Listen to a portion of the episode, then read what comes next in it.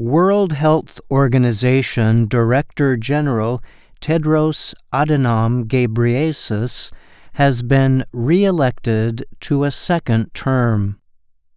His re-election was confirmed Tuesday by the WHO's governing body, the World Health Assembly. The vote came during a meeting in Geneva, Switzerland. The Assembly includes 194 member states. Tedros was the only candidate running for the position. His new term will officially begin on August 16, 2022. Tedros was first elected in 2017. Tedros is a former government minister from Ethiopia. He is the first African to lead the agency and the only Director General who was not a medical doctor. Tedros directed the United Nations Health Agency through its efforts to fight the worldwide COVID 19 health crisis. He was sometimes criticized for WHO policies related to the pandemic but he also enjoyed widespread support among UN members. Javier Guzman is the Director of World Health Policy at the Center for Global Development in Washington. He told the Associated Press the WHO did experience some mishaps while dealing with the COVID 19 pandemic. However, Guzman said Tedros had kept a steady voice during the crisis and that he supported equitable policies. Tedros has often been critical of wealthy nations who resisted sharing COVID 19 supplies with developing countries he also called on drug companies to do more to make their vaccines available to the poor.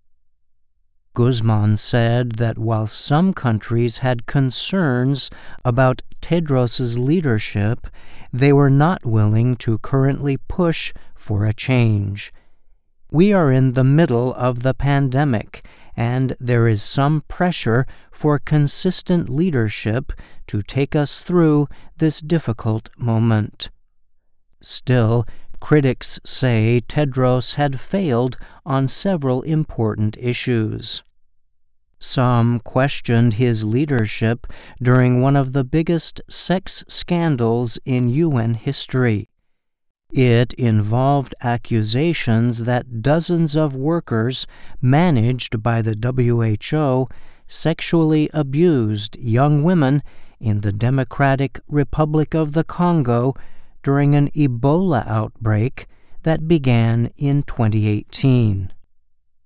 None of the WHO managers who were told about the accusations and did little to stop the abuse have been fired.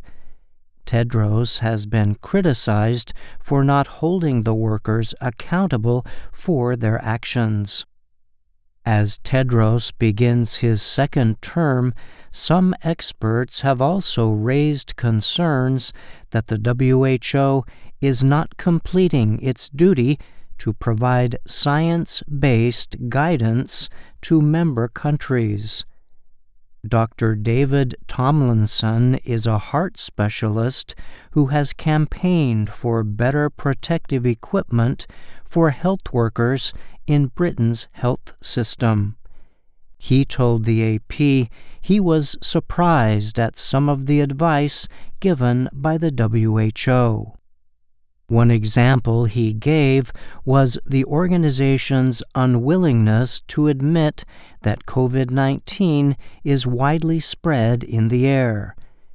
In July 2020, more than 230 scientists published a paper appealing to the WHO to recognize that the coronavirus was airborne The paper later persuaded the WHO to change some of its guidance on the subject.